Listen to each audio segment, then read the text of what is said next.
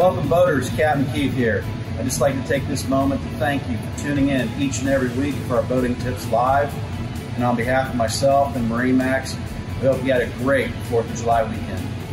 Hi, guys. Captain Nick once again with Marine Max in St. Petersburg. Sorry that we're not going to be coming at you live here with Boating Tips Live on Facebook. Miss you, Captain Keith.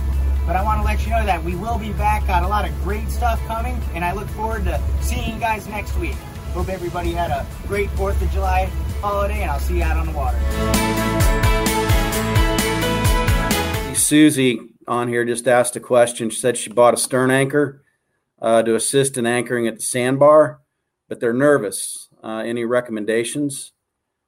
Well, I think you're the man on that, Keith. I've uh, I, have seen you do your magic out at Bunce's Pass. So, uh, so, so, what are some major major takeaways there? Pull up to the beach and kind of circle around. You want to stick your bow out offshore, away from the sand. You want to drop your bow anchor in the water, and then typically you want to have about five feet of anchor line out for every foot of water you're you're in, if the depth of the water. So, say you're out at Egmont or, or uh, Bunce's Pass or something you'll set that bow anchor down, start backing your boat up towards the beach, and at the same time, you're going to be trimming up your outboard a little bit so it's you know it's not going to be hitting the skeg into the sand. You want to stop and make sure that bow anchor is set. You want to make sure it's dug in real good. And then already have your stern anchor, the end of the line already tied off to a cleat on the back of your boat. So then you're going to be back in maybe two and a half, three foot of water. So it's going to be easy to step out and you can walk that stern anchor up to the sand and stick it in the ground. And then typically, if you can, if you have it tied off next to the side where your boarding ladder is, so that way if you got, you know, current or something like that, you can just kind of use that stern line to pull yourself back out, you know, up to the boat. And then you can adjust the boat too. If the tide comes in and it gets too deep, you know, you can let out a little line on the bow and pull your stern anchor up closer to shore. But you're always able to adjust it back and forth that way.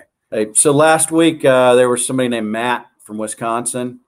And uh, what kind of diversion do you think fishing or just being out on the boat can provide during these crazy times we're in right now?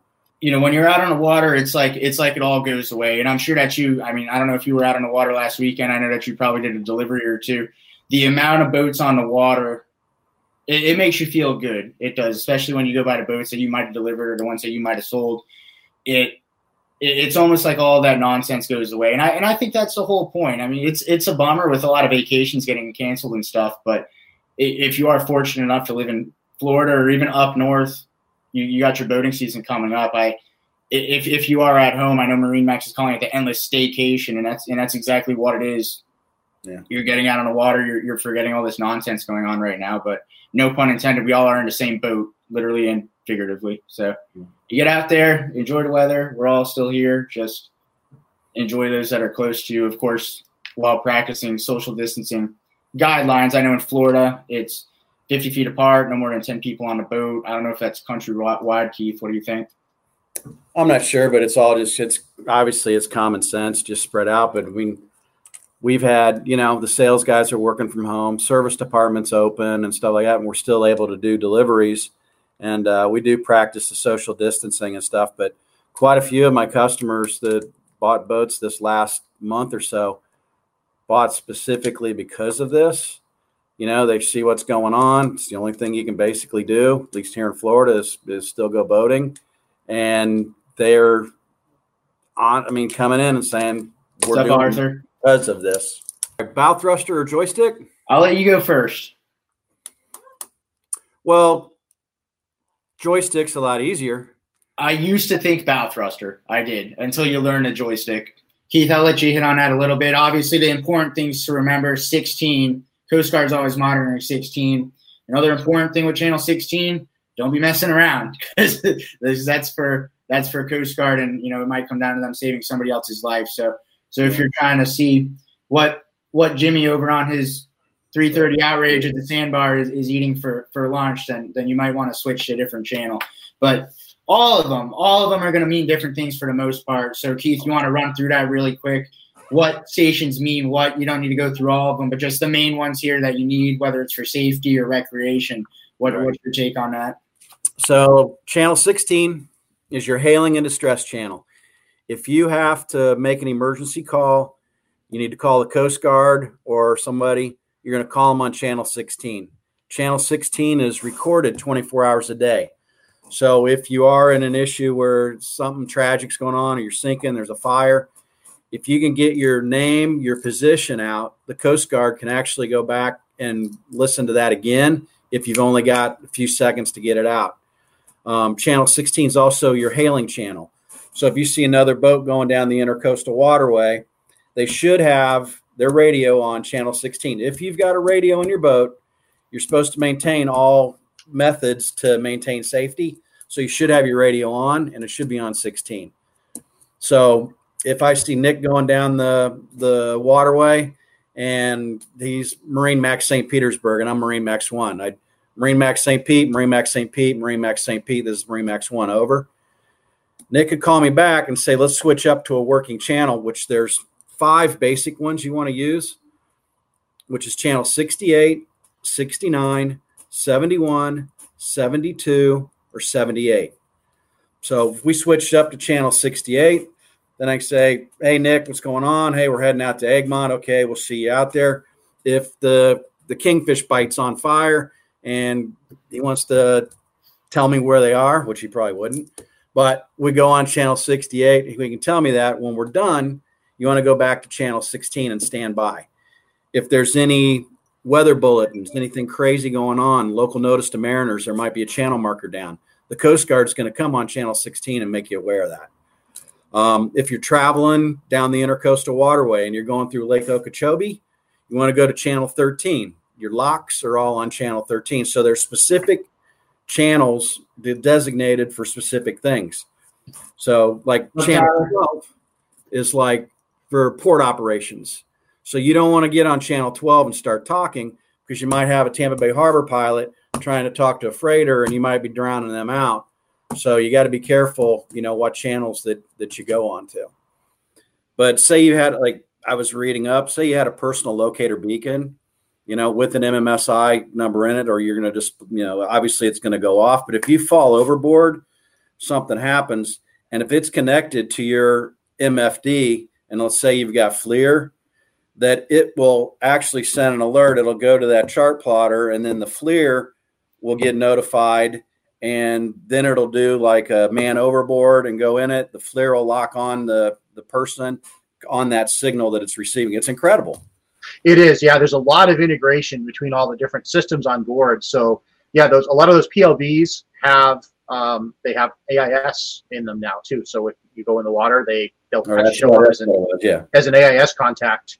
And yes, yeah, you can um, through a feature called slew to cue when we have a FLIR camera on board, and basically um, you can have the FLIR camera automatically follow different types of targets on the system. So one of those could be an AIS contact, and that AIS contact could be that personal locator beacon uh, that's over the side. Um, and the camera will pan and tilt um, to keep that person in the camera's field of view automatically as you're maneuvering the boat to go rescue them. The thing that I love most about Mercury is after the sale. I mean, I, I'm I'm selling boats with outboards on them primarily.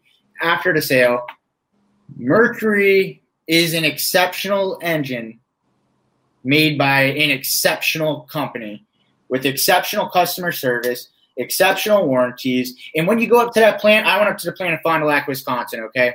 And the people that are working in that plant, th- those are homegrown Midwesterners, I guess we could call them, in Wisconsin.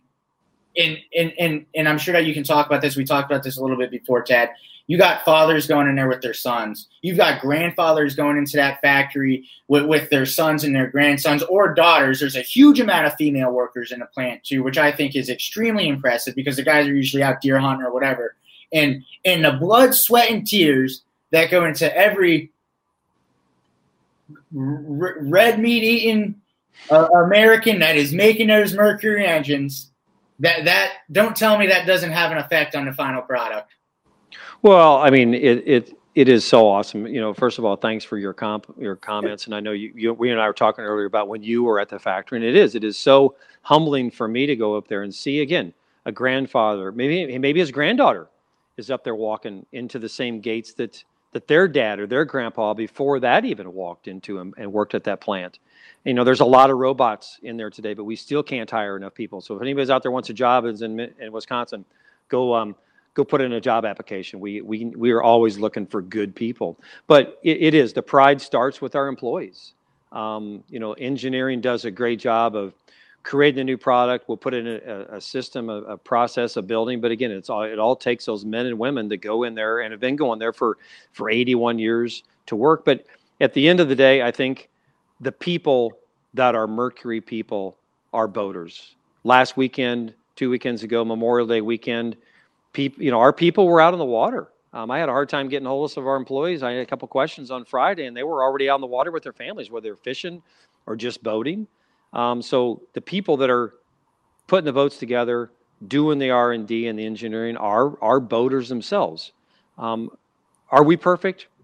No, we want to be perfect, and we mm-hmm. think we're better than our competitors. If there's a problem, our guys work with your people, and your people make sure those customers are are back on the water as fast as as fast as possible. But today, you know, these boats are about as reliable as an automobile you know, changing oil is about as simple as anything. You don't. You, there's electronic dipstick on on all the new on all the new the new Verados where you can turn on VesselView. You can you can see what your engine levels are or your engine oil levels are on your one, two, three, four, five, six engines.